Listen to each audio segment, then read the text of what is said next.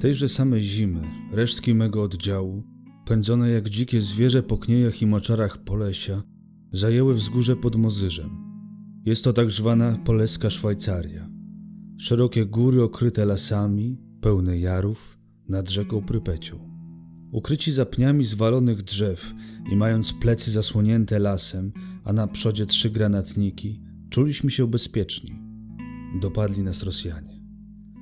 Ich strzelcy rozsypali się tyralierką, lecz my, choćby już z natury położenia, byliśmy górą. Pułk kozacki ukrywał się w lasku, unikając granatów. Nagle widzę, zdecydowali się na atak.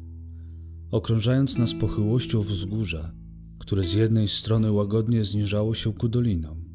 Kazałem porucznikowi artylerii, który był panną z wysokiego rodu, przyjąć granatami, podpuściwszy kozactwo na trzysta kroków. Tyralierzy rzucili się na nas. Było ich kilkanaście rot. Siła ogromna jak na 112 strzelców. Ale dawaliśmy sobie rady, nie dopuszczając do ataku na bagnety. Nagle słyszę, granatniki milkną. Widoczna zdrada. Tyralierzy rzucają się na nas jak wściekli. Odpieramy ich z najwyższym trudem. Za późno. Widzę nad sobą wspaniałych oficerów kubańskiego pułku. Ich czerwone koszule, olbrzymie papachy.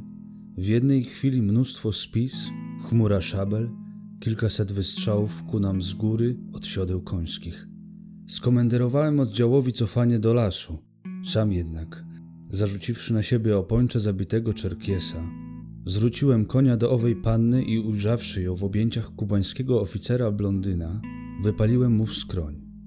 Ona nie broniła się. Porwałem ją na siodło. Nie uśmiecha się pan. Piotr nie uśmiechał się wcale. Umiała ona palić z armat jak wyspa pierośnic, lecz teraz nie miała niczego prócz szabli, którą jej wydarłem z nadwichniętej ręki.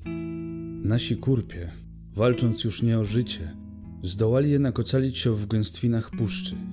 Wpadło na mnie z pół seciny kozaków chcąc brać żywcem. Wąwóz dziwnym trafem pozostawał otwarty, ale był stromy. Nie było rady. Spod szabel kozackich wykręciwszy konia, rzucam się z koniem i z nią w śniegiem zasypany jar.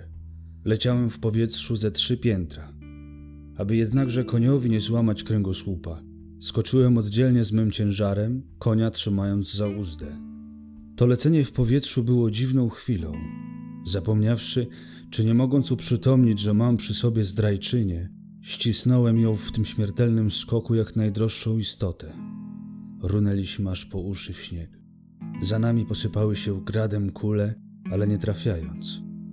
Miły mój koń nie uszkodził się również.